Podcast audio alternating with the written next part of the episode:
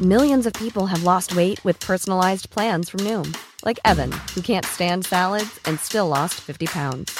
پسائز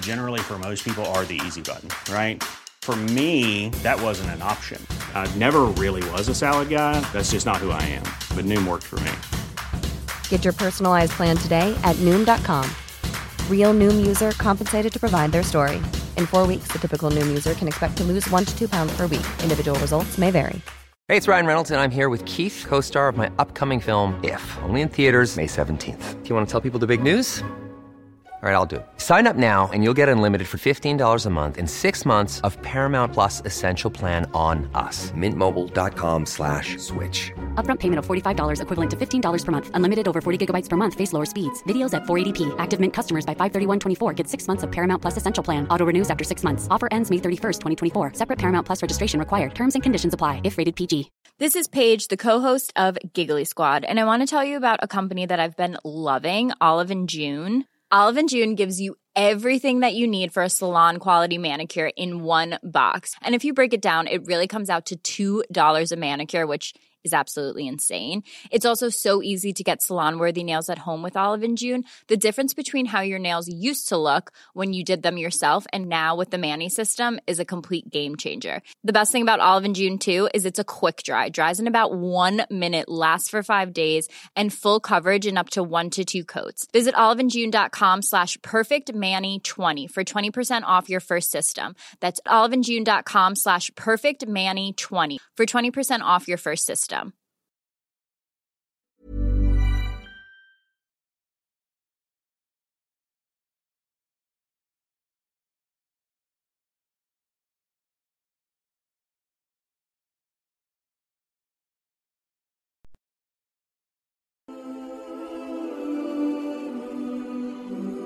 Ask Mufti Tariq Masoud. بسم اللہ الرحمن الرحیم امت اللہ انڈیا سے پوچھتی ہیں مہر کی کم سے کم مقدار کیا ہے کیا مہر کی رقم آج کل پانچ ہزار روپے صحیح ہے نیز کیا والد کا مہر کی رقم طے کرنا کافی ہے یا لڑکی کا طے کرنا ضروری ہے بہت سے ائمہ کرام کے نزدیک مہر کی کوئی مقدار کم سے کم متعین نہیں ہے جو چاہے رکھ لیں پانچ روپے بھی رکھ سکتے ہیں لیکن حنفیہ کے نزدیک مہر کی کم سے کم مقدار متعین ہے اس سے کم آپ مہر کے طور پہ نہیں رکھ سکتے اور دلیل اس کی قرآن مجید کی آیت ہے قد علمنا ما فرضنا علیہم فی ازواجہم وما ملکت ایمانہم کہ اللہ تعالیٰ فرماتے ہمیں معلوم ہے کہ ہم نے مومنین پر ان کی بیویوں کے بارے میں کیا ان پر لازم قرار دیا ہے آگے ارشاد فرمائے لکئی لا کو علی کا حرج تاکہ اے نبی آپ پر حرج نہ ہو یعنی اللہ تعالیٰ نے نبی کو تو آسانی دی ہے کہ وحبت نفصح نبی ہی کہ کوئی بھی عورت بغیر مہر کے آپ صلی اللہ علیہ وسلم سے نکاح کرنا چاہے تو کر سکتی ہے لیکن یہ عام مت المومنین کے لیے اس کی اجازت نہیں ہے تو اس سے پتہ چلتا ہے کہ عام مت المومنین کو مہر کی کچھ نہ کچھ مقدار دینی پڑے گی اب مال کی کچھ مقدار ایسی ہوتی ہے جو نہ ہونے کے برابر ہوتی ہے جیسے یہ کوئی بھی ایک روپیہ اٹھا کے دے دے آج کسی کو دو روپیہ دے دے تو یہ جو قرآن مجید کی آیت ہے فرض نہ علیہم کہ ہم نے جو کچھ ان پر فرض کیا ہے مہر کے معاملے میں ہمیں معلوم ہے تو اس سے معلوم ہوتا ہے کچھ نہ کچھ مقدار بہرحال فرض ہے لیکن قرآن و سنت نے اس کو واضح طور پر بیان نہیں کیا تو ایسی آیات کو مجمل کہا جاتا ہے اور مجمل کا حکم یعنی مجمل کا مطلب اس کو اللہ نے یہ تو بیان کر دیا کہ کچھ مقدار فرض ہے اور ظاہر ہے یہ عورت کی عزت کے لیے تاکہ مرد کی جیب سے کچھ پیسہ نکلے گا تو اسے قدر ہوگی تو وہ بہت معمولی سی اگر رقم مرد پہ لازم قرار دے دی جائے جس کو عرف میں رقم ہی نہیں کہا جاتا جیسے میں نے اس کی مثال دی ہے پانچ روپے دو روپے کوئی بھی ایک پین اٹھا کے دے دے تو ظاہر ہے یہ وہ جو شریعت نے جو مہر جس حکمت سے لازم کی ہے وہ حکمت بالکل فوت ہو جاتی ہے اور نبی صلی اللہ علیہ وسلم کا جو ایک امتیاز ہے کہ آپ صلی اللہ علیہ وسلم کو بلا مہر بھی نکاح کی اجازت ہے وہ امتیاز بھی ختم ہو جاتا ہے تو اس لیے کچھ نہ کچھ مقدار بہرحال متعین ہے ہمیں قرآن اور سنت کے ان دلائل سے پتہ چلتا ہے لیکن وہ کتنی مقدار ہے اس کا سراہتاً ذکر نہیں ہے اور ایک اصول ہے کہ یو عمالو بد بد دلیل غعیف ایندن ادام الدلیل کہ دلیل جب ہمارے پاس کوئی مضبوط دلیل نہ ہو کسی چیز کو متعین کرنے کے لیے تو پھر ایسی صورت میں کمزور دلیل کا بھی سہارا لیا جا سکتا ہے تو بعض روایات سے پتہ چلتا ہے کہ لا مہر علی اقل عشرتی دراہم کہ دس درم سے کم میں مہر نہیں ہوتا اگرچہ اس روایت کی صنعت پہ کلام ہے لیکن سوال یہ پیدا ہوتا ہے کہ اگر اس روایت پر آپ عمل نہیں کرتے تو پھر آپ اپنی طرف سے جو متعین کرو گے مہر وہ تو کچھ بھی نہیں ہوگا یعنی تو قیاس سے بہرحال بہتر ہے اور ہوائی باتوں سے بہرحال بہتر ہے کہ کوئی نہ کوئی روایت کا سہارا لیا جائے تو اس لیے دس درہم کا اس روایت میں تذکرہ ملتا ہے تو دس درہم بتیس گرام چاندی کے برابر ہے اور بتیس گرام چاندی کے ریٹ پتہ کر لیے گا کہ وہ کتنے ہوتے ہیں وہ کیونکہ ریٹ چینج ہوتے رہتے ہیں تو اس سے کم میں مہر جو ہے وہ جائز نہیں ہے باقی عورت کا مہر ہونا کتنا چاہیے تو عورت کا مہر اس کے خاندان کے حساب سے ہونا چاہیے اس میں عورت کا سب سے پہلے خاندان دیکھا جائے گا اس کی عمر اس کا حسن و جمال اس کے اخلاق یہ ساری چیزیں دیکھ کر جو ہے وہ مہر مثل متعین ہوتا ہے مہر مثل کہتے ہیں کہ کسی بھی خاندان کی خواتین کا عام طور پہ جو مہر ہوا کرتا ہے تو یہ تو کم سے کم مقدار ہے مہر کی اس کا یہ مطلب نہیں ہے کہ اتنا مہر ہونا چاہیے بلکہ مہر تو مہر مثل ہونا چاہیے جو فقہ نے بیان کیا ہے کہ ہر عورت کا کے خاندان کے لحاظ سے اس خاتون کا اپنا اس کی صفات کے لحاظ سے ہر ایک کا الگ مہر ہوتا ہے آج کل تو مہر بالکل ہی ختم ہو گیا وجہ اس کی یہی ہے کہ جو میں چیختا رہتا ہوں کہ معاشرے میں عورت کی قدر و قیمت ختم ہو رہی ہے معاشرے میں ایک بیوی کا رواج ہے اور آپ نے ایک اصول پڑھا ہوگا سپلائی اور ڈیمانڈ کا کہ جس چیز کی سپلائی زیادہ ہو ڈیمانڈ کم ہو اس کی ویلیو گر جاتی ہے تو خواتین کی کی جو یعنی آبادی کا ریشو ہے وہ تو بڑھ رہا ہے مردوں میں موت کا تناسب زیادہ ہے اور جو فیملی پلاننگ کی وجہ سے جس خاندان کے ہاں دو بیٹے ہو جاتے ہیں وہ تو نسل روکتے ہیں اگر بیٹیاں ہوتی ہیں تو بسا اوقات چھ چھ بیٹیوں کے بعد ایک بیٹا ہوتا ہے تو اس طرح بیٹیوں کا گروتھ ریشو بڑھ رہا ہے بیٹوں کا جو ہے وہ وہیں آ کے رکا ہوا ہے تو ان تمام مسائل کی وجہ سے اور ایک بیوی کا رواج ہے تو خواتین کے لیے رشتوں میں بڑی مشکلات ہیں تو ہمیں تو میں تو خود چونکہ نکاح پڑھاتا ہوں بہت کثرت سے میرے پاس جو ہے وہ نکاح کے لیے درخواستیں آتی ہیں تو میں دیکھ رہا ہوں کہ اچھے اچھے خاندان کی لڑکیوں کا مہر بہت تھوڑا رکھا جا رہا ہے اور ظاہر ہے وہ لڑکی والے مجبور ہیں وہ کہتے ہیں یار اچھا رشتہ ملے اب کیا کرنا ہے ہم نے تو جہیز تو لیا جا رہا ہے کئی کئی لاکھ روپے کا اور مہر جس کی شریعت میں ایک ویلیو ہے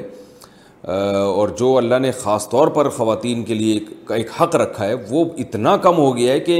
یعنی میں لوگوں سے کہتا ہوں یار کم از کم اپنی ایک دو مہینے کی تنخواہ تو لگاؤ نکاح پہ یعنی بیوی کو مہر دینے کے لیے وہ ان کی ایک دو مہینے کی تنخواہ بھی نہیں ہوتی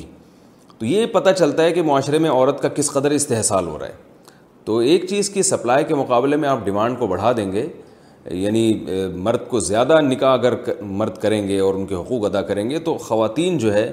وہ کم پڑ جائیں گی اور بہت سے لوگوں کو نکاح کے لیے عورت کا حصول مشکل ہو جائے گا تو وہ خود بخود اس کی ویلیو بڑھے گی آپ عرب ملکوں میں جہاں ایک سے زیادہ نکاحوں کا رواج ہے آپ وہاں دیکھیں بھاری بھرکم مہر دے کے جو ہے وہ نکاح کیا جاتا ہے تو وہ بھی غلط ہے کہ بہت زیادہ مہر کا مطالبہ کرنا جس سے نکاح کے رواج میں کمی ہونا شروع ہو جائے یہ بھی غلط ہے لیکن یہ بھی ٹھیک نہیں ہے جو آج کل معاشرے میں ہو رہا ہے پانچ پانچ دس دس ہزار روپے مہر رکھا جا رہا ہے اور جو ہے وہ جبکہ مرد کی تنخواہ اچھی خاصی ہوتی ہے تو ایسے ہی جیسے ایک یعنی اور پھر مہر کا ایک بڑا مقصد یہ بھی ہوتا ہے کہ مرد کے لیے طلاق دینا آسان نہ ہو اب آپ بتائیں دس ہزار پندرہ ہزار روپے مہر رکھا تو اس کے لیے چھوڑنا تو بہت آسان بات ہے جب مہر زیادہ ہوتا ہے تو مرد کے لیے چھوڑنا بھی مشکل ہوتا ہے کیونکہ طلاق کی صورت میں بہرحال مہر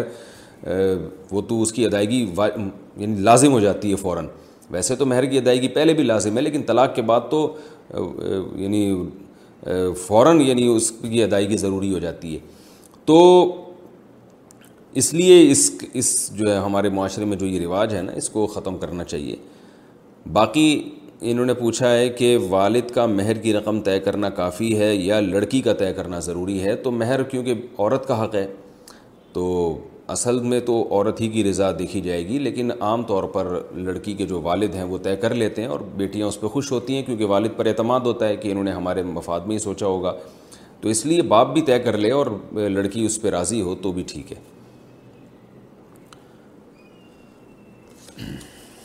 ڈرائی کلین سے کپڑے پاک یہ ہو گیا تھا گوشت پکاتے وقت ہڈی سے خون نکلنا یہ مسز وقاص لاہور سے پوچھتی ہیں جب ہم گوشت پکا رہے ہوتے ہیں تو کبھی ہڈیوں سے خون نکلنے لگتا ہے اور وہ خون ہانڈی کے اندر ہی چلا جاتا ہے کیا اس سے کھانے کے حلال حرام ہونے میں کوئی فرق پڑتا ہے یا نہیں دیکھیے قرآن مجید نے جو خون کو نجس قرار دیا تو دم مصفو کو او دم مصفو او فسقن اہل علی اللہ بھی کہ وہ خون جو بہتا ہوا ہو تو جب جانور کو ذبح کیا جاتا ہے اس وقت جو خون نکل رہا ہوتا ہے بہ رہا ہوتا ہے وہ خون حرام ہے ناجائز ہے ناپاک ہے گوشت یا ہڈی کے ساتھ جو خون لگا رہ جاتا ہے وہ پاک ہے تو لہذا جب جانور حلال ہو گیا آپ گوشت گھر میں لے کر آئے ہڈیاں لے کر آئے یا گوشت جو بھی آپ خرید کے لائے تو اس میں اگر بلڈ نکل رہا ہے تو وہ جائز ہے اس میں کوئی گناہ نہیں ہے مہوش مسعود راول پنڈی سے پوچھتی ہیں ناخن کتنے بڑھا سکتے ہیں مجھے ایک عالمہ نے کہا ہے کہ آپ جتنے لمبے چاہے ناخن بڑھا سکتی ہیں اور اس پر پالش بھی لگا سکتی ہیں مگر شرط یہ ہے کہ آپ وضو اور غسل میں ناخنوں کے اندر پانی پہنچا سکیں کیا یہ بات صحیح ہے بالکل بھی صحیح نہیں ہے جیسے کہتے ہیں نا کہ نیم حکیم خطرہ جان تو نیم عالمہ خطرہ ایمان والی بات ہے یہ رسول اللہ صلی اللہ علیہ وسلم نے صحیح حدیث میں ناخنوں کو اور جو غیر ضروری بال ہیں ان کو کاٹنے کا حکم دیا ہے اور یہ تغیر خلق اللہ بھی ہے قرآن مجید میں اللہ تعالیٰ کا حکم ہے اللہ تعالیٰ کا ارشاد ہے کہ شیطان نے قسم اٹھائی تھی اللہ کے سامنے کہ اے اللہ کہ میں ان کو تیری تخلیق سے دور کر دوں گا فلاں یرن خلق اللہ یہ تیری بنائی ہوئی تخلیق کو تبدیل کریں گے تو انسان کی جو اللہ نے نیچر بنائی ہے وہ ناخنوں کو کاٹنا اور غیر ضروری بالوں کو چھوٹا کرنا رسول اللہ صلی اللہ علیہ وسلم نے ارشاد فرمایا دس چیزیں پیغمبروں کی فطرت ہیں پیغمبروں کی سنت ہیں اور ایک حدیث میں یہ بھی آتا ہے کہ یہ خصال فطرت میں سے ہیں یعنی نیچر میں سے ہیں تو یہ انسان کی نیچر اللہ نے بنائی ان دس چیزوں میں آپ صلی اللہ علیہ وسلم نے داڑھی بڑھانے کو مونچھے گھٹانے کو اور بغلوں کے بال نوچنے کو اور زیر ناف بال صاف کرنے کو اور اسی طرح آپ صلی اللہ علیہ وسلم نے ناخنوں کے کاٹنے کو بھی فطرت قرار دیا تو یہ انسان کی نیچر ہے کہ وہ ناخن نہیں بڑھاتا اور ورنہ یہ درندگی ہے تو آپ پر فرض ہے لازم ہے کہ آپ ناخنوں کو چھوٹا رکھیں یہ جو آج کل خواتین میں ناخن بڑھانے کا فیشن چل پڑا یہ بالکل حرام ہے ناجائز ہے ہاں اگر آپ کے ناخن بڑھے ہیں تو ایک الگ گناہ ہے اور اگر اس میں نیل پالش لگائی جا رہی ہے جس سے پانی ناخنوں میں نہیں جا رہا تو وہ ایک الگ گناہ ہے تو نیل پالش کے علاوہ کوئی اور کلر استعمال کیا جا سکتا ہے اور غسل میں بھی بعض دفعہ فرق پڑ جاتا ہے ناخن بڑے ہوتے ہیں اس میں میل جم جاتا ہے تو پھر غسل نہیں ہوگا تو لیکن اگر کوئی ان تمام چیزوں کا خیال کرے کوئی خاتون ناخن بڑے ہوئے ہوں پھر بھی وہ صفائی کا اہتمام کریں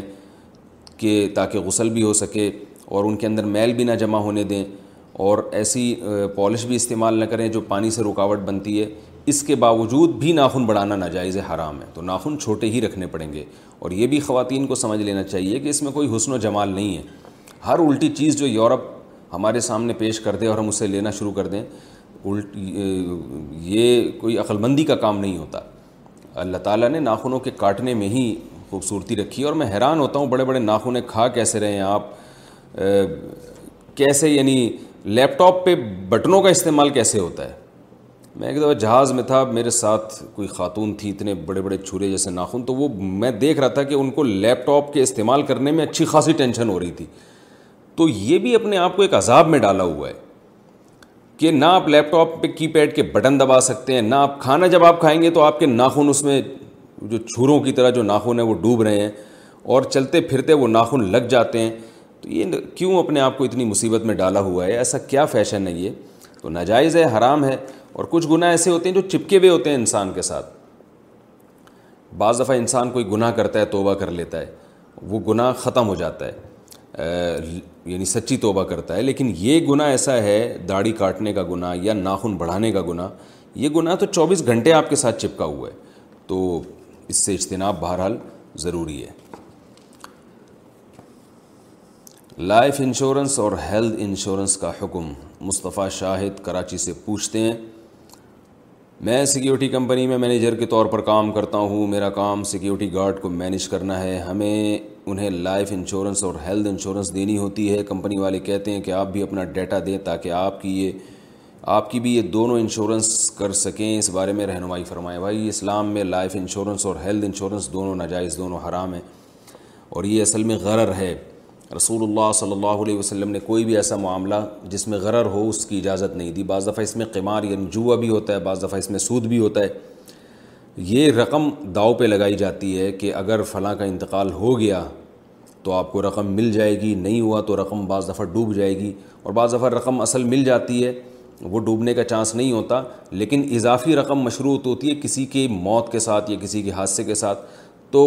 کبھی بھی کسی کے حادثے یا موت کے ساتھ جب آپ کا پروفٹ مشروط ہوگا تو یہ غرر کی ایک صورت ہے غرر کا مطلب غیر یقینی تو کاروباری معاملات میں اور جو بھی بزنس ہو اس میں شریعت نے حکم دیا ہے کہ حوادث اور حادثات کے ساتھ آپ کا پروفٹ مشروط نہیں ہونا چاہیے اس وجہ سے یہ ناجائز اور حرام ہے اس کے جتنے بھی دلائل دیے جائیں کہ اس میں لوگوں کو فائدہ ہوتا ہے تو رسول اللہ صلی اللہ علیہ وسلم کے دور میں جو قیمار تھا اس میں تو غریبوں کو بہت زیادہ فائدہ ہوا کرتا تھا عرب یہ کرتے تھے کہ جوا جو جیتتا تھا اور اس کے نام جب رقم نکلتی تھی تو وہ ساری رقم غریبوں میں بانٹ دیا کرتا تھا اور جوا کھیلا ہی اس لیے جاتا تھا اس دور میں کہ غریب کو کے کو خرچ کرنے کے لیے پیسے کسی کے پاس نہیں ہیں تو وہ جوئے میں پیسے جیت کے غریبوں کو کھلا کے فخر کرتا تھا کہ دیکھو میں نے غریبوں کو کھلایا ہے تو اس کے تو بڑے فائدے تھے لیکن اسلام نے اس کو حرام قرار دیا کہ غریب کو اگر آپ نے کھلانا ہے تو آپ تمیز سے بزنس کریں جیسے ساری دنیا کرتی ہے بزنس اور اس طرح کے حوادث کے ساتھ اپنے پروفٹ کو مشروط نہ کریں کہ یہ یہ چیز نکل آئی یا یہ تیر نکل آیا میرے نام سے تو تو یہ پیسے میں جیت گیا یا انشورنس میں بھی یہی ہوتا ہے کہ حادثہ ہو گیا تو آپ کو پیسے ملیں گے حادثہ نہیں ہوا تو پیسے نہیں ملیں گے آپ یہ کہہ سکتے ہیں کہ اس میں تو تعاون ہے جس کے ساتھ حادثہ ہو رہا ہے اس کے ساتھ تعاون ہے تو تعاون کے لیے اس طرح سے بزنس یہ جائز نہیں ہے تعاون کا طریقہ یہ ہونا چاہیے کہ بہت سے لوگ ایک کمیونٹی بنائیں اور اس کمیونٹی میں پیسے جمع کروائیں جس کو جس کو ضرورت پڑتی ہے اس کے ساتھ ان پیسوں سے تعاون کیا جائے جیسے بہت ساری کمیونٹی نے بنائے ہوئے ہیں یہ تو ایک انشورنس تو ایک باقاعدہ بزنس ہے میں بھی اس کے دلائل کی تفصیل میں زیادہ نہیں جاؤں گا یہ تو بہت لمبا کلپ ہو جائے گا اس پر علماء نے بہت کچھ لکھا ہے یہ صرف میرا بتانے کا مقصد یہ ہے کہ انشورنس اور کے جواز پہ جو دلائل دیے جاتے ہیں تو علماء ان دلائل سے غافل نہیں ہیں علماء کو پتہ ہے وہ کیا دلائل دیے جاتے ہیں لیکن وہ سب غلط دلائل ہیں تو اسلام نے جو باہمی تعاون کا طریقہ بیان کیا ہے یا آپ خود سے بھی کوئی طریقہ ایجاد کر سکتے ہیں اس طریقے میں یہ ضروری ہے کہ وہ قمار سے سود سے اور غرر سے پاک ہو تو ان تین چیزوں سے پاک ہونا اس کا ضروری ہے پھر آپ باہمی تعاون کی کوئی صورت نکالیں تو اور یہ آپ دیکھ لیں انشورنس کے اخلاقی نقصانات بھی کیا ہیں کہ یہ کمپنیوں کا ایک باقاعدہ بزنس ہے اس کے اخلاقی نقصانات یہ ہیں کہ لائف انشورنس میں خاص طور پر کمپنیاں یعنی اس میں تعاون کا تو کوئی صورت بنتی نہیں ہے جس آدمی کی صحت اچھی ہوگی کمپنی اس کو عام طور پر لائف انشورنس دیتی ہے بیمہ پالیسی اسی کو دی جاتی ہے اور جو بیچارہ محتاج ہوتا ہے یعنی اس بات کے لائق ہوتا ہے کہ اس کے ساتھ تعاون کیا جائے وہ اس کے مرنے کا چانس ہے ان کے ساتھ یہ بیمہ پالیسی والا معاملہ نہیں ہوتا تو یہ اس میں تعاون وعاون بھی نہیں ہے یہ سب جانتے ہیں کہ ایک بزنس ہے اور تو بزنس کے بارے میں شریعت کا اصول یہ ہے کہ وہ بزنس کے اصولوں پر ہونا چاہیے مشارکت ہو مزاربت ہو یا جو بھی بزنس کے اور دیگر طریقے علماء بیان کرتے ہیں ان طریقوں میں سے کسی ایک طریقہ پر فٹ بیٹھ رہا ہو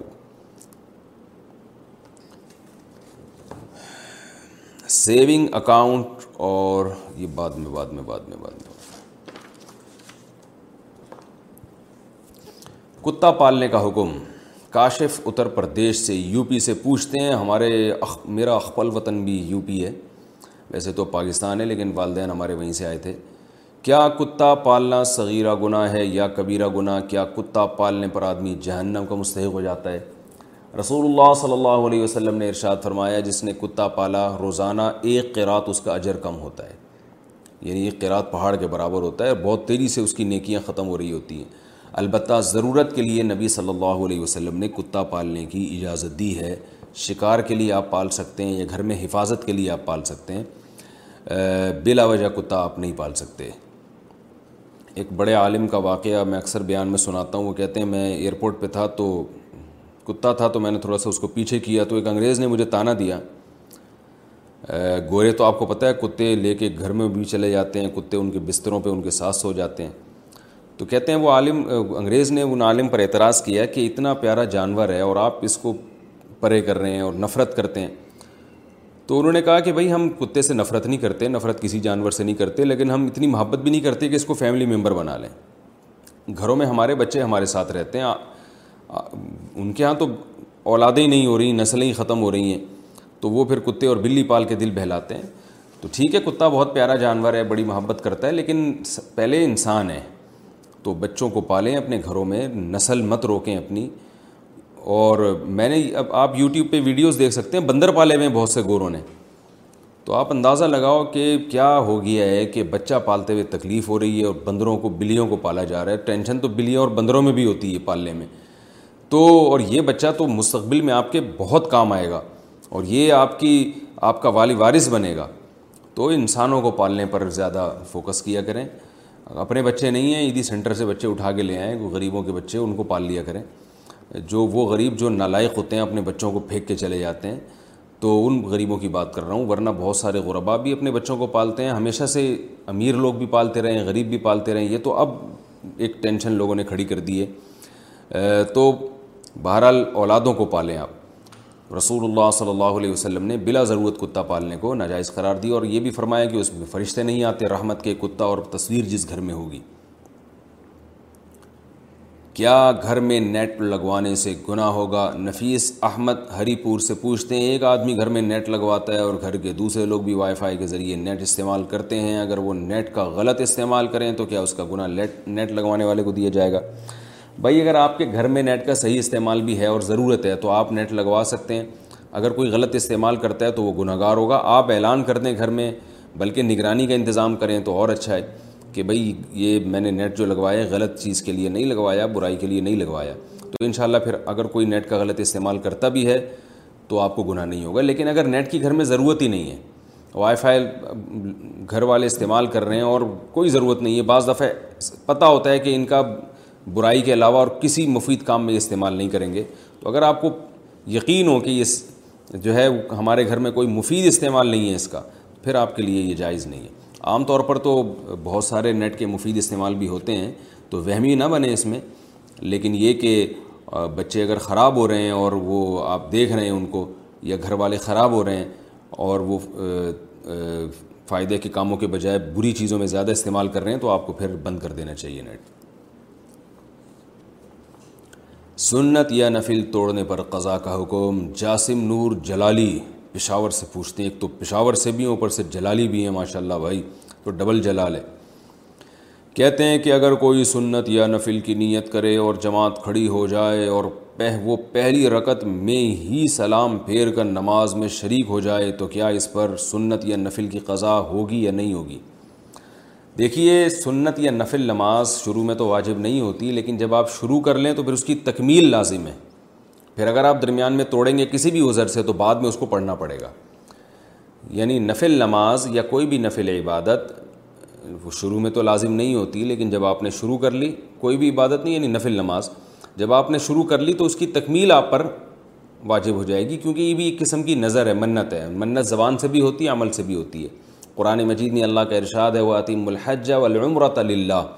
حج اور عمرے کو اللہ کے لیے مکمل کرو تو دیکھیں حج تو چلیں پہلے سے فرض ہے لیکن عمرہ تو فرض نہیں ہے لیکن آپ نہیں کرتے عمرہ کوئی حرج نہیں ہے لیکن جب آپ نے شروع کر لیا تو اللہ کہتے ہیں پھر اس کی تکمیل تمہیں کرنی پڑے گی اسی طرح قرآن میں دوسری جگہ آتا ہے اعمالکم اے ایمان والو اپنے عمل کو ضائع مت کرو تو عمل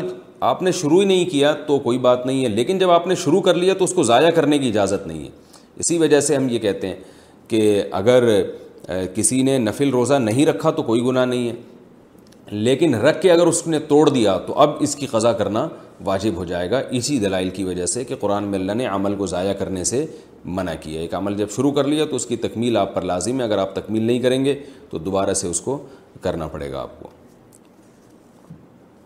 کیا والدین کی قبر پر جنازہ پڑھ سکتے ہیں مطیع اللہ ممبئی سے پوچھتے ہیں کسی کے والدین کا انتقال ہو جائے اور وہ جنازے میں نہ پہنچ سکے تو کیا ایک دو دن کے بعد والدین کی قبر پر جا کر نماز جنازہ پڑھ سکتا ہے دیکھیے رسول اللہ صلی اللہ علیہ وسلم سے جنازے میں تکرار ثابت نہیں ہے نہ ہی صحابہ کرام سے ایک ہی دفعہ میت کا جنازہ ہوتا تھا اس کے بعد دوبارہ نہیں ہوتا تھا اسی وجہ سے فقہ نے بیان کیا کہ میت کی نماز جنازہ میں تکرار جائز نہیں ہے یعنی اس کو دوبارہ پڑھنا جائز نہیں ہے ایک دفعہ ہوگی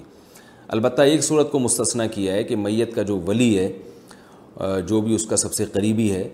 تو اس کی اجازت کے بغیر اگر کس نے اس کی پرمیشن کے بغیر نماز جنازہ پڑھا دی تو پھر وہ دوبارہ پڑھا سکتا ہے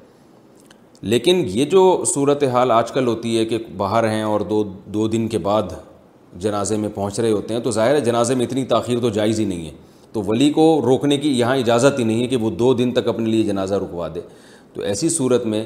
اگر کوئی بعد میں پہنچا ہے تو وہ قبر پہ جنازہ نہیں پڑھ سکتا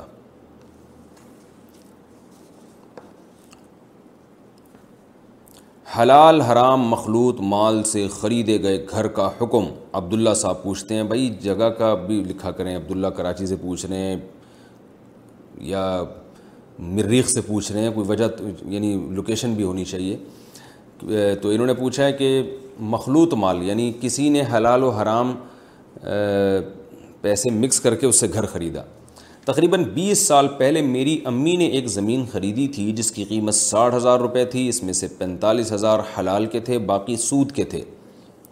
اب اس زمین کی قیمت سولہ لاکھ روپے ہے اگر ہم اس زمین کو بیچ دیں تو ان سولہ لاکھ میں کتنے پیسے حلال ہوں گے اور کتنے حرام ہوں گے صرف پندرہ ہزار صدقہ کرنے ہوں گے یا اس وقت کے حساب سے صدقہ کرنے ہوں گے دیکھیے یہ جو آپ نے کہا کہ ان میں پینتالیس ہزار حلال کے تھے اور پندرہ ہزار سود کے تھے تو پہلے تو اس کو متعین کریں سود کے ہونے کا مطلب آپ کیا سمجھ رہے ہیں یا تو یہ صورت ہوگی کہ آپ نے بینک سے قرضہ لیا ہوگا یعنی آپ کی والدہ نے سولہ ہزار روپے قرضہ لے کے پینتالیس ہزار میں مرج کر کے پلاٹ خریدا تو جب آپ بینک سے قرضہ لیتے ہیں یہ قرضہ لینے کا عمل تو حرام ہے کیونکہ سودی قرضہ لینا حرام ہے گناہ ہے لیکن وہ رقم حرام نہیں ہوتی تو اس کو یہ نہیں کہا جائے گا کہ حلال اور حرام رقم ملا کے پلاٹ خریدا ہے یا مکان خریدا ہے یہ نہیں کہا جائے گا بلکہ یہ کہا جائے گا حلال پیسوں سے خریدا ہے لیکن بینک سے جو ایگریمنٹ کیا ہے وہ حرام کیا ہے سود لینا بھی گناہ سود دینا بھی گناہ سودی ایگریمنٹ کرنا سود پہ گواہ بننا یہ سب حرام ناجائز ہے تو وہ رقم حرام نہیں ہو جاتی تو اس پلاٹ کو یا اس گھر کو حرام نہیں کہا جائے گا اور اگر ایسا کیا ہے کہ آپ نے کسی کو یعنی آپ کی والدہ نے بینک میں پیسے رکھوا کے سولہ ہزار روپے سود لیا تھا یعنی بینک نے سود کی مد میں ان کو جو سولہ ہزار کی رقم دی ہے تو پھر یہ جو سود کی رقم ہے یہ یقیناً حرام ہے اور یعنی ایک تو ہوتا ہے نا سودی قرضہ لینا اور ایک ہوتا ہے بینک کو قرضہ دے کے یعنی بینک میں ڈپازٹ کروا کے اس پہ سود لینا تو یہ جو حرام رقم وہ ہوگی جو بطور سود کے آپ وصول کریں گے تو اس حرام رقم سے اگر والدہ نے پلاٹ خریدا ہے تو پھر اس میں پینتالیس ہزار اور پندرہ ہزار میں جو ریشو ہے اس ریشو کے حساب سے آپ نے کی والدہ نے جو پلاٹ خریدا وہ اس میں وہ حرام رقم شامل ہو گئی جب حرام رقم حلال سے ملا کے کوئی چیز خریدی جاتی ہے تو وہ کیونکہ مکس ہو چکی ہے تو اس میں شریعت کا حکم یہ ہے کہ اس پلاٹ کی تو آپ کی والدہ مالک بن گئیں اور جتنے پرسنٹ اس میں حرام شامل ہوا ہے اتنے پرسنٹ کی جو قیمت ہے ان کے اوپر صدقہ کرنا واجب ہو گئی تو اس پلاٹ کی جتنی قیمت بڑھے گی وہ پرسنٹیج اسی حساب سے بڑھ جائے گی یعنی پرسنٹیج کے حساب سے رقم کی مقدار اسی حساب سے بڑھ جائے گی پرسنٹیج تو وہی رہے گی تو آپ کو چاہیے کہ آپ یہ دیکھیں کہ سولہ ہزار میں اور پینتالیس ہزار میں نسبت کیا ہے یعنی جو بھی ان دونوں میں فیصدی لحاظ سے پرسنٹیج کے لحاظ سے جو نسبت ہے اس نسبت کو متعین کریں اور اب والدہ کو آپ یہ کہیں کہ جو سولہ ہزار اور پینتالیس ہزار میں جو ریشو ہے اس ریشو کے حساب سے وہ رقم اپنے اوپر واجب کر لیں کہ میں نے اتنی رقم صدقہ کرنی ہے تو یہ پلاٹ کا استعمال ان کے لیے جائز ہو جائے گا یعنی اگر یہ پلاٹ ڈبل ہو گیا یعنی یہ اس پلاٹ کی قیمت ڈبل ہو گئی ہے تو سولہ دنی بتیس ہزار روپے ان کے اوپر صدقہ کرنا واجب ہوگا اگر یہ چار گنا بڑھ گئی ہے تو بتیس کا دگنا ہوتا ہے چونسٹھ ہزار روپے تو چونسٹھ ہزار روپے ان پر صدقہ کرنا واجب ہو جائے گا اور جب یہ التظام کر لیں اپنے اوپر صدقہ کرنے کا کہ یہ چونسٹھ ہزار میں نے صدقہ کرنے اور تھوڑا تھوڑا صدقہ کرنا اس کو شروع کر دیں یکمش کر لیں تو اور اچھی بات ہے تو اس پلاٹ کا یہ اس گھر کا استعمال ان کے لیے جائز ہو جائے گا اور توبہ استغفار بھی بہرحال لازم ہے کہ ایک ناجائز پیسوں کو استعمال کیوں کیا آئینے کے سامنے نماز پڑھنا محمد ساجد صاحب پوچھتے ہیں انہوں نے بھی لوکیشن نہیں بتائی شاید مریخ سے سوال بھیجا انہوں نے اس وجہ سے ایڈریس نہیں بتایا آئینے کے سامنے نماز ادا کر سکتے ہیں یا نہیں دیکھیے نماز کہیں بھی ادا کی جا سکتی ہے جگہ پاک ہونا چاہیے قبلے کی طرف رخ ہونا چاہیے تو آئینے کے سامنے بھی ہو سکتی ہے اصل مسئلہ یہ ہے کہ ایسا کام نماز میں کرنا جس سے آپ کی توجہ بٹ رہی ہو تو آپ اگر آئینے کے سامنے کھڑے ہو کر نماز پڑھیں گے تو آپ کو بالکل اپنی ہی شکل کا ایک اور آدمی سامنے بھی نماز پڑھتا ہوا نظر آئے گا اور وہ بالکل سو فیصد آپ جیسا ہوگا اور وہ آپ کی توجہ اپنی طرف لے کے جا رہا ہوگا آپ اللہ کی طرف توجہ دینے کے بجائے اسی آدمی کی طرف زیادہ توجہ دے رہے ہوں گے جو آپ کے سامنے کھڑا ہوا ہوگا تو جن کو نماز میں آج کل نماز میں ویسے ہی خوشو خوشو کم ہیں تو آپ اپنے ہی جیسے اسی وہی نام اس کا وہی لوکیشن اس کی تو آپ اس کو دیکھ دیکھ کے حیران بھی ہو رہے ہوں گے کہ یار جو میں کر رہا ہوں وہ یہ بھی وہی کر رہا ہے تو توجہ بہرحال بٹنے کا اندیشہ ہے تو اس لیے بہتر یہی ہے کہ آئینے کے سامنے نہ کھڑے ہوں بہت ساری جگہیں کھڑے ہونے کے لیے ہیں لیکن اگر کسی کی توجہ نہیں بڑھتی اور وہ آئینے کے سامنے کھڑے ہو کر بھی اللہ کی طرف متوجہ رہتا ہے اور وہ یہ سوچ کے صبر کرتا ہے کہ یار یہ بھی میں ہی ہوں یہ کوئی الگ آدمی نہیں ہے اور میں نے اپنے آپ کو پہلے کئی دفعہ دیکھا ہوا ہے تو مجھے بھی نماز کی طرف توجہ کرنی چاہیے تو اتنا اگر کانفیڈینس ہے اور توجہ اللہ کی طرف رہتی ہے تو پھر آپ آئینے کے سامنے کھڑے ہو کر نماز پڑھ سکتے ہیں تو حاصل یہ ہے کہ کوئی ایسی جگہ نماز پڑھنا جہاں آپ کی توجہ بٹ رہی ہو جیسے ٹیلی ویژن چل رہا ہے کوئی اس میں آپ کی توجہ ٹی وی کی طرف جائے گی تو وہاں بھی نماز پڑھنا ناپسندیدہ ہے تو ہر وہ کام ہر وہ عمل جو آپ کی نماز میں توجہ کا توجہ ہٹانے کا ذریعہ بنے اس سے اجتناب کرنا چاہیے کیا بیمار کا جھوٹا کھا سکتے ہیں ارباز خان انڈیا سے بھائی بیمار بیمار کا جھوٹا کھا سکتے ہیں شرعی طور پر اس میں کوئی گناہ نہیں ہے البتہ کھانا چاہیے یا نہیں کھانا چاہیے تو اس میں لوگوں کے حالات مختلف ہیں بعض بیماریاں ایسی ہیں جو متعدی ہوتی ہیں رسول اللہ صلی اللہ علیہ وسلم نے فرمایا لا ادوا ولا را بیماریوں میں تعدی نہیں ہے یعنی بیماریاں لگتی نہیں ہیں اور دوسری حدیث میں آتا ہے فرہ من المجذومی فرار کا من الاسد جزام کی جس کو بیماری ہو اس سے ایسے بھاگو جیسے شیر کو دیکھ کے بھاگتے ہو تو ایک حدیث سے میں پتہ چلتا ہے کہ بیماری نہیں لگتی دوسری حدیث سے آپ نے بیمار سے احتیاط کا حکم دیا تو علماء نے دونوں حدیثوں کو بیان کیا جمع کیا کہ بیماری نہیں لگتی کا مطلب یہ نہیں کہ نہیں لگتی بلکہ یہ کہ جو عرب یہ سمجھا کرتے تھے یا جاہلوں میں یہ مشہور ہے کہ بیمار کے ساتھ جب بھی بیٹھیں گے تو لازمی لگے گی ایسا نہیں ہے بلکہ یہ اللہ کے ارادے اور مشیت پر ہے اور ہم دیکھتے بھی ہیں کہ جو بیماریاں پھیلتی ہیں ان میں بھی بہت سے لوگ جو بیمار کے ساتھ رہتے ہیں وہ بیمار نہیں ہوتے اور بہت سے جو بہت دور ہوتے ہیں وہ بیمار ہو جاتے ہیں تو اس میں اللہ کی مشیت کا زیادہ دخل ہے تو اس میں اعتدال والی رائے اختیار کرنی چاہیے بہت زیادہ وہمی بن جانا یعنی حدیث کا حاصل میں بیان کر رہا ہوں کہ علماء نے دونوں حدیثوں کو جمع کر کے بیان کیا کہ بہت زیادہ وہمی بن جانا بھی ٹھیک نہیں ہے اور بالکل بے احتیاط ہو جانا بھی ٹھیک نہیں ہے تو اور بیمار کو بھی تھوڑا سا اس میں احتیاط کرنی چاہیے جیسے کہ رسول اللہ صلی اللہ علیہ وسلم نے ارشاد فرمایا کہ جس علاقے میں تعاون پھیل جائے وہاں مت جاؤ تو آپ نے احتیاط کا حکم دیا لیکن وہاں سے بھاگنے کی بھی اجازت نہیں دیا آپ نے جو پہلے سے وہاں موجود ہے وہ بھاگے نہیں وہاں سے تو اعتدال والی راہ اور اللہ پہ توکل والی راہ یہی ہے کہ آپ اس میں اعتدال کی رائے اختیار کریں اور بیمار کے جھوٹے سے اگر بیماری لگنے کا اندیشہ ہے تو جھوٹا پینے کی ضرورت کیا ہے تو یعنی بیمار کے ساتھ ہمیں یہ جو تعاون والی حدیث ہے نا جس میں آتا ہے کہ اس علاقے میں بھی نہ جاؤ تو لیکن وہاں ہو تو بھاگو بھی نہیں تو بیمار کے جو اعزہ و اقارب ہیں جو اس کی تیمارداری کے لیے وہاں رہتے ہیں وہ تو رہیں وہ بھاگے نہیں وہاں سے بلا وجہ جا جا کے ایسے مریض سے آپ گلے مل رہے ہو اور اس کا جھوٹا پی رہے ہو یہ نہیں کرنا چاہیے کیونکہ اس کی ضرورت نہیں ہے تو اپنے آپ کو آزمائش میں ڈالیں بھی نہیں اور بیمار کو بھی آزمائش میں نہ ڈالیں کہ اس کو چھوڑ کے بھاگ جائیں کہ بھئی یہ ایسا نہ ہو اس کا کوئی جرسومہ مجھے آ کے لگ جائے تو اعتدال کی راہ جو احادیث سے پتہ چلتی ہے وہ یہی ہے کہ جو اس کے قریبی رشتہ دار ہیں بیمار کے وہ اس کی تیمارداری کریں احتیاط کے ساتھ اسے چھوڑ کے نہ بھاگیں لیکن دور دور کے لوگ آ کے بلا وجہ اس کا جھوٹا پینے اور اس کو گلے لگنے کی بھی کوشش نہ کریں اور یہ بھی خوب اچھی طرح سمجھ لیں جو لگنے والی بیماریاں ہیں تو چونکہ تھوڑا بہت ہمارا بھی ڈاکٹروں کے ساتھ اٹھنا بیٹھنا ہے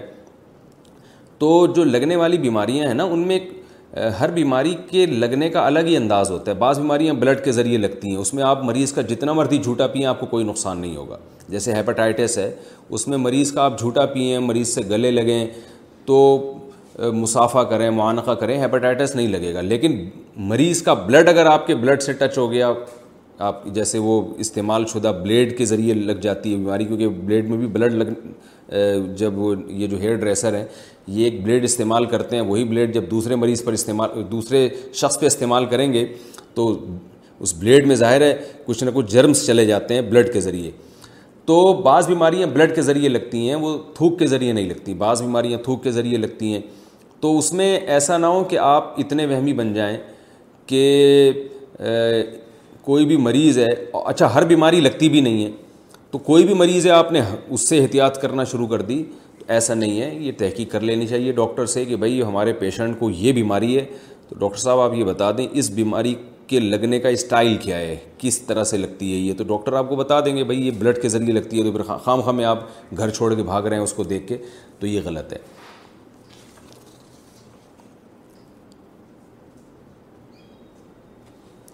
عالم بننے کے لیے کتنا علم ضروری ہے گلفام علی لغاری کراچی سے پوچھتے ہیں عالم کی جو فضیلتیں بیان کی جاتی ہیں اس کے لیے کتنا علم حاصل کرنا ضروری ہے یعنی ایک آدمی کے پاس کتنا علم ہو تو ان فضیلتوں کا مستحق ہوگا دیکھیں اس بارے میں کوئی لگا بندہ قانون تو حدیث میں بیان نہیں کیا لیکن ظاہر رسول اللہ صلی اللہ علیہ وسلم نے علماء کو عام لوگوں سے الگ کیا ہے تو اتنا علم جس سے انسان عامی لوگوں سے ممتاز ہو جائے تو میں سمجھتا ہوں کہ اتنا علم جب کوئی حاصل کرے گا تو وہ ان فضیلتوں کا مستحق ہو جائے گا جو حدیث میں علماء کے بارے میں وارد ہوئی ہیں یعنی اتنا علم ہو کہ عام آدمی سے وہ ممتاز ہو جائے اور عام آدمی سے ممتاز ہونے کے لیے کتنا علم چاہیے اتنا علم چاہیے کہ وہ ضروری مسائل میں لوگوں کو گائیڈ کر سکے روز مرہ کے مسائل میں ضروری مسائل میں لوگوں کی رہنمائی کا قرآن و سنت کی روشنی میں ذریعہ بن سکے تو اتنا علم اگر کوئی شخص حاصل کر لیتا ہے تو ہم سمجھتے ہیں کہ انشاءاللہ وہ علماء کی فہرست میں داخل ہو جائے گا لیکن یہ خوب اچھی طرح سمجھ لیں قرآن مجید میں صرف ظاہری علم کی فضیلت نہیں ہے انما یکش اللہ من عبادی العلماء قرآن کہتے ہیں اللہ سے حقیقی معنی میں علماء ڈرتے ہیں تو اس لیے ہم نے علماء ہی سے سنا ہے کہ جو عالم با عمل نہ ہو وہ علم کے باوجود بھی علماء کی فہرست میں داخل نہیں ہوتا تو با عمل ہونا بھی ضروری ہے نائی کا پیشہ اختیار کرنے کا حکم محمد حسنین بہاول پور سے پوچھتے ہیں میں نے نائی کا کام یعنی ہیئر ڈریسنگ کا کام سیکھا ہوا ہے کیا میں یہ کام کر سکتا ہوں اس میں کوئی گناہ تو نہیں ہے بھائی کسی کے بال کاٹنا تو بالکل بھی گناہ نہیں ہے بلکہ ثواب ہے لیکن یہ کہ اس میں ناجائز کام نہ کریں آپ داڑھی نہ کاٹیں کسی کی اس طرح بالوں کے جو عجیب عجیب قسم کے فیشن آ رہے ہیں کہیں سے سر منڈا ہوا ہے کہیں سے بال ہیں کہیں سے بہت چھوٹے بال کر دیے کہیں سے بہت لمبے بال کر دیے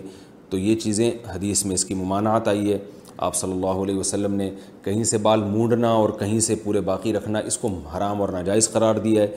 اسی پر علماء نے قیاس کیا ہے کہ اگر بلیڈ سے صاف نہ بھی کیا جائے لیکن بہت چھوٹے بال کہیں سے بہت چھوٹے اور کہیں سے بہت بڑے تو یہ بھی اسی کے مشابہ ہے یہ بھی ناجائز ہے تو اگر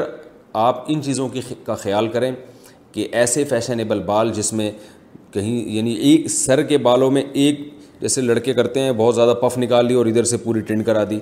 اس قسم کی اگر آپ عجیب عجیب چیزیں لوگوں کے سروں پہ نہیں بنائیں گے اور نارمل طریقے سے بال چھوٹے کریں گے تو تو جائز ہے یہ کام اور اگر ان چیزوں کا خیال آپ نہیں کرتے تو پھر آپ کوئی اور کام کریں انشاءاللہ اس میں آپ کو ثواب ملے گا یہ کام پھر آپ نہ کریں کیا نیاز کا کھانا جائز ہے محرم یا محرم کے علاوہ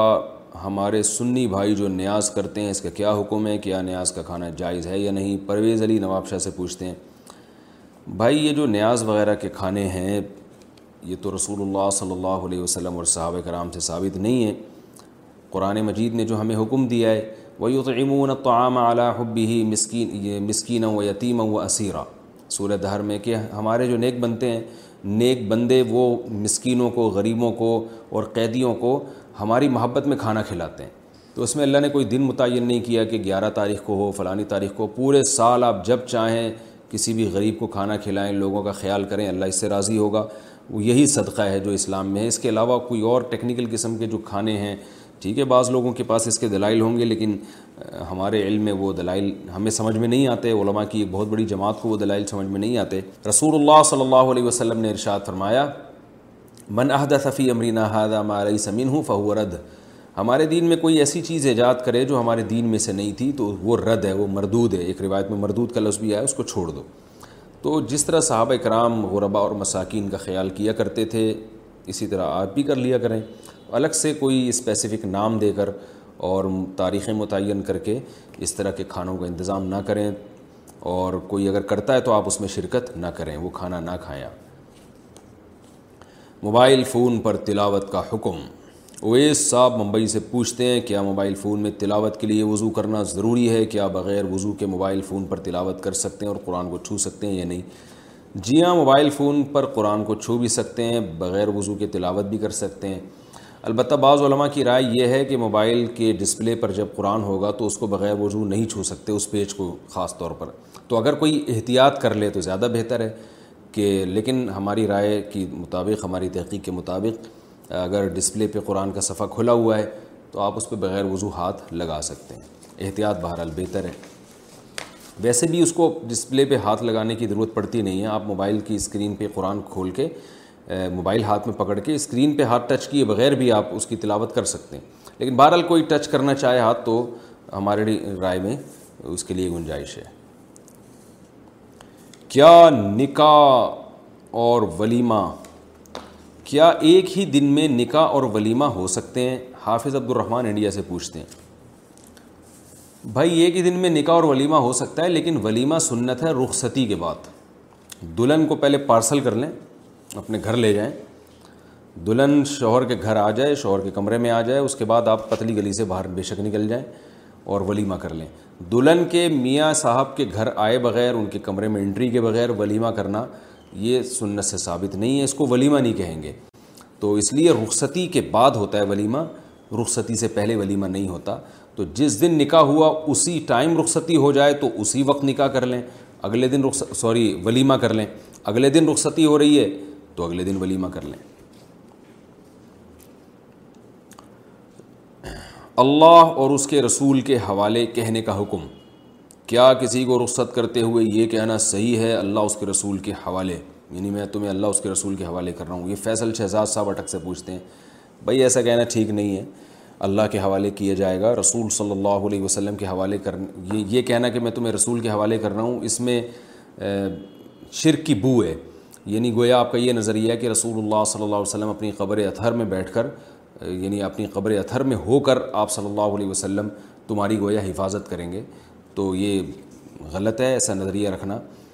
اس لیے صرف یہ کہا کریں کہ میں تمہیں اللہ کے حوالے کر رہا ہوں اور ویسے بھی آپ دیکھیں ہمیشہ سے مسلمانوں میں رائے فی امان اللہ کہتے ہیں نا جاتے ہیں فی امان اللہ تمہیں اللہ کی امان میں دے رہا ہوں میں تو فی امان اللہ ہی و رسول ہی کہنے کا تو ہم نے کہیں اس کا رواج نہیں ملتا قبر کے کتبے پر کلمہ لکھنا الیاس صاحب گوجرا والے سے پوچھتے ہیں کیا قبر کے اوپر سلیب پر کلمہ لکھنا جائز ہے یا نہیں جائز نہیں ہے نہ رسول اللہ صلی اللہ علیہ وسلم نے کتاب دل قبور آپ صلی اللہ علیہ وسلم نے قبروں پر لکھنے سے منع کیا ہے کچھ بھی لکھنے سے منع کیا ہے اور حضرت عثمان ابن مضمون رضی اللہ عنہ عنہی روایت سے ہمیں پتہ چلتا ہے کہ نام لکھنے کی گنجائش ہے وہ بھی افضل نہیں ہے لیکن گنجائش ہے اگر کوئی صرف میت کا نام لکھنا چاہے نہ لکھے تو وہ بھی بہتر ہے تو کلمہ لکھنا تو اس لیے بھی ناجائز ہے کہ کچھ نام کے علاوہ یعنی نشانی کے علاوہ کچھ لکھنا تو نبی نے سراہتاً منع کیا اور کلمہ اس لیے بھی کہ اس کی بے ادبی ہوتی ہے قبرستان میں آپ نے دیکھا ہوگا کتے بھی گزر رہے ہیں اور لوگ بھی بعض دفعہ قبریں پھلانگ کے جا رہے ہیں تو یقیناً اس میں کلمے کی بے حرمتی بھی ہے اس لیے بھی جائز نہیں ہے گانے بجانے والی شادی میں کھانا کھانا علی شاہ کراچی سے پوچھتے ہیں جس شادی بیاہ میں گانے چلائے جاتے ہوں کیا وہاں کھانا کھانا جائز ہے جبکہ آج کل ہر شادی بیاہ کا یہی حال ہے ایسی مجلس جو گناہ کی محفل ہو اس میں بیٹھنا جائز نہیں ہے اگر آپ بارات شادی میں گئے بارات کا تو کھانا ویسے بھی ٹھیک نہیں ہے اگر آپ کہیں ولیمے میں گئے اور گانے بجانے چل رہے ہیں اسی محفل میں تو آپ کو چاہیے پتلی گلی سے آپ نکل لیں کھانا اپنے پیسوں سے کھا لیں بارات کے کھانے کا حکم میں نے سنا ہے کہ لڑکی کی شادی میں کھانا کھانا اور کھانا کھلانا دونوں حرام ہیں کیا یہ بات درست ہے حرام کا لفظ تو ذرا گاڑا لفظ استعمال کر لیا آپ نے یہ ضرور ہے کہ بارات کی جو رسم ہے غیر شرعی ہے اس پر میرا ایک پورا بیان ہے آپ یوٹیوب پہ سرچ کر سکتے ہیں بارات کا کھانا مفتی طارق مسعود ایسے لکھ کے سرچ کریں گے پورا ایک تفصیلی بیان آئے گا کہ بارات کا کھانا کیوں غلط ہے اور کن صورتوں میں اس کی گنجائش ہے بعض دفعہ لڑکی والے بارات نہیں کھلاتے تو رشتہ ہی ٹوٹنے کا خطرہ ہوتا ہے کہ لڑکے والے رشتہ توڑ دیتے ہیں تو جب رشوت مجبوری میں اپنے حق کے وصولی کے لیے دینا جائز ہے تو ایسی مجبوری میں بارات کا کھلانا بھی کھانا کھلانا بھی جائز ہوگا یہ سوچ کے کہ یہ ایک رشوت ہے جو ان کمبختوں کو جو لڑکے والے ہیں نا کم وقت بھوکے جن کو زندگی میں کبھی کھانے کو نہیں ملا ان کم وقتوں کو خوش کرنے کے لیے آپ بارات کا کھانا کھلا رہے ہیں تاکہ یہ کم وقت رشتہ نہ توڑیں لیکن یاد رکھو بارات کا کھانا یہ غیر شرعی رسم ہے اسلام نے ہمیں بتا دیا ہے کہ نکاح کے موقع پر خرچہ صرف اور صرف مرد کا ہوگا کہیں بھی عورت کا خرچہ نہیں ہوگا کسی بھی عنوان سے نکاح میں مہر ہے وہ مرد کے ذمہ لازم ہے نان نفقہ ہے وہ مرد کے ذمہ لازم ہے نکاح کے موقع پر شعارے تقسیم کرنا یہ افضل ہے یہ مرد کے ذمے ہے اور اسی طرح نکاح کے بعد جو ہے وہ ولیمہ کی سنت ہے وہ مرد کے ذمے ہیں تو جتنے بھی نکاح کے موقع پہ خرچے شریعت نے ڈالیں مرد پہ ڈالیں لڑکی یا لڑکی کے باپ پہ کوئی خرچہ نہیں آج بھی آپ دیکھ لیں عرب کے تیل کے کنویں ہوتے ہیں بڑے بڑے کروڑ پتی ہوتے ہیں مگر بیٹی کی شادی پہ ایک چائے کی پیالی کا بھی خرچہ نہیں ہوتا تو یہ ہمارے معاشرے میں جو ہندو لوگ ہیں ان سے ہمارے معاشرے میں آئی بات ہندو بھی بیان سنتے ہیں تو بھائی آپ کو معذرت ایسی باتیں میں کر رہا ہوں لیکن بہرحال کیونکہ ہندوؤں کا ایک کلچر رہا ہے تو ہم بہت عرصہ ہندوؤں کے ساتھ رہے ہیں تو کچھ چیزیں ہمارے اندر ہندوؤں میں آئیں ہندوؤں سے ٹرانسفر ہوئی ہیں مسلمانوں میں تو یہ بارات کا کھانا اور یہ جہیز وہیز بھی وہیں سے آیا ہے ورنہ اسلام میں نہ جہیز ہے نہ بارات ہے اور ہمیں صحابہ اور آج بھی عرب میں بھی نہیں ملتا جہیز ہمیں اور نہ بارات ملتی ہے تو ہندوؤں میں یہ جہیز ہے اور بارات ہے وہ ان کی کو پاس کوئی لاجک ہوگی اس کی لیکن وہ اپنے مذہب پہ عمل کریں یا اپنی رسومات پہ عمل کریں اب تو ان میں بھی بہت سے لوگ اس کے مخالفین پیدا ہو گئے ہیں جو جہیز کی مخالفت کر رہے ہیں تو اسلام میں کوئی بھی خرچہ عورت پر نہیں ہے کہ وہ لڑکی یا اس کے باپ پر نہیں ہے تو سارے خرچے مرد کے ذمے اللہ نے لگائے ہیں تو یہ جو بارات کی رسم ہے یہ بھی غیر شرعی لوگ کہتے ہیں اتنے بارات آئے گی تو اس کو کھانا کھلائے بغیر بھیج دیں وہ تو بھوکے چلے جائیں گے تو بات یہ کہ اتنی بارات آئے گی کیوں یعنی بلائیں گے کیوں آپ اتنے لوگوں کو نکاح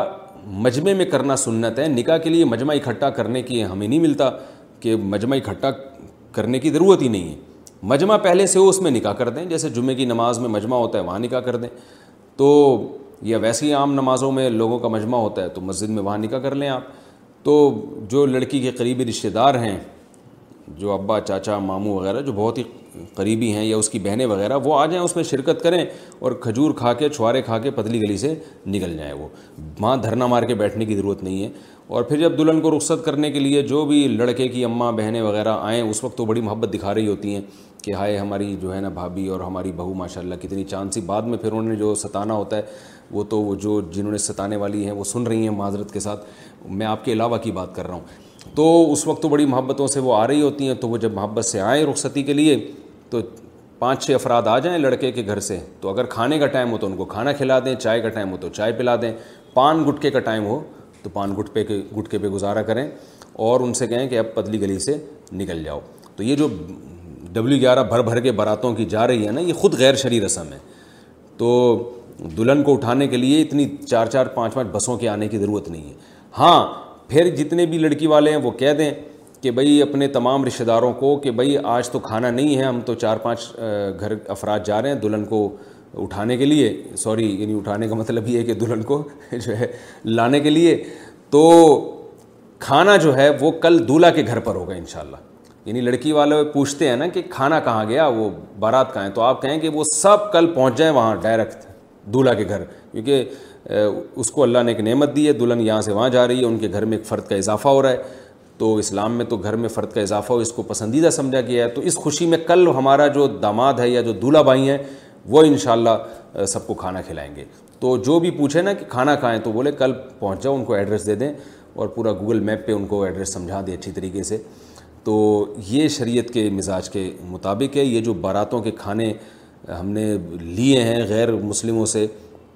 اور اس کی وجہ سے لڑکی والوں کو بے پناہ نقصان ہو رہا ہے تو خدا را اس رسم کو ختم کرنے کی کوشش کریں میرے سامنے ایسے کئی واقعات ہیں بوڑھا باپ آیا کہ میری چھ بیٹیاں ہیں اور جہیز تو کہہ رہے میں نے کر لیا ایک ایک بیٹی پہ میں اگر برات کھلاتا ہوں اچھا اس میں نے خود اس یعنی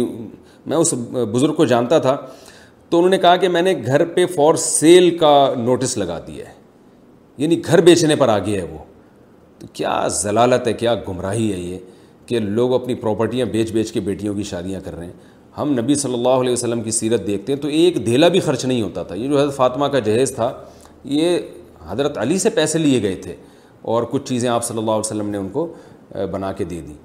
اور اگر کسی کا داماد مسکین ہو غریب ہو حضرت علی رضی اللہ تعالیٰ عنہ کے پاس تو پیسے ہی نہیں تھے تو اگر بالفرض نبی صلی اللہ علیہ وسلم نے ہم یہ فرض کر لیتے ہیں کہ اپنی بیٹی کو جہیز دیا ہے تو آپ کا دماد اگر اتنا مسکین ہے کہ وہ گھر میں ایک برتن بھی نہیں خرید سکتا تو ٹھیک ہے آپ پھر ایسے دماد کے ساتھ تعاون کریں آج تو ایسے غریب کو بیٹی دی نہیں جاتی ہے میں یہ کہہ رہا ہوں کہ اگر کوئی دماد بہت غریب ہے نا تو پھر آپ داماد کے ساتھ تعاون کی نیت سے بچی کو جہیز دے دیں آپ لیکن غریب ہے تو پھر اس کو بیٹی کون دے گا جہیز تو بات کی چیز ہے تو پیسے والا دماد ہے اور وہ خرید سکتا ہے ساری چیزیں تو پھر آپ بولیں کہ بھائی تم خریدو یہ سب جہیز اور یہ سارے کھانے پلانے کا انتظام تم کرو ہم دیکھتے ہیں نبی صلی اللہ علیہ وسلم نے اپنی چار بیٹیوں کی شادی کی ہے تین میں تو کہیں بھی نہیں ہے جہیز کا حضرت فاطمہ رضی اللہ تعالیٰ عنہ کے ساتھ جو تعاون تھا تو بہت سے علماء کہتے ہیں وہ حضرت علی ہی سے ایڈوانس میں پیسے لیے گئے تھے اور اگر نبی نے خود دیا تھا تو وہ حضرت علی کی غربت اور مسکنت کی وجہ سے کہ بیٹی جا رہی ہے حضرت علی رضی اللہ تعالیٰ عنہ کے گھر میں اور حضرت علی کے پاس برتن بھی نہیں تھے غربت تھی قربانی تھی ہجرت کر کے آئے تھے تو ایسا اگر نیک شریف داماد کسی کو مل رہا ہو اتنا ہجرت کرنے والا اور قربانی دینے والا جس کی وجہ سے اس کے پاس پیسے نہ ہوں تو پھر اگر آپ اپنی بیٹی کے ساتھ تعاون کریں تو بڑی اچھی بات ہے لیکن میں نے وہی بتایا کہ ایسے لوگوں کو آج کل رشتہ دیتا کون ہے آسک مفتی طارق مسعود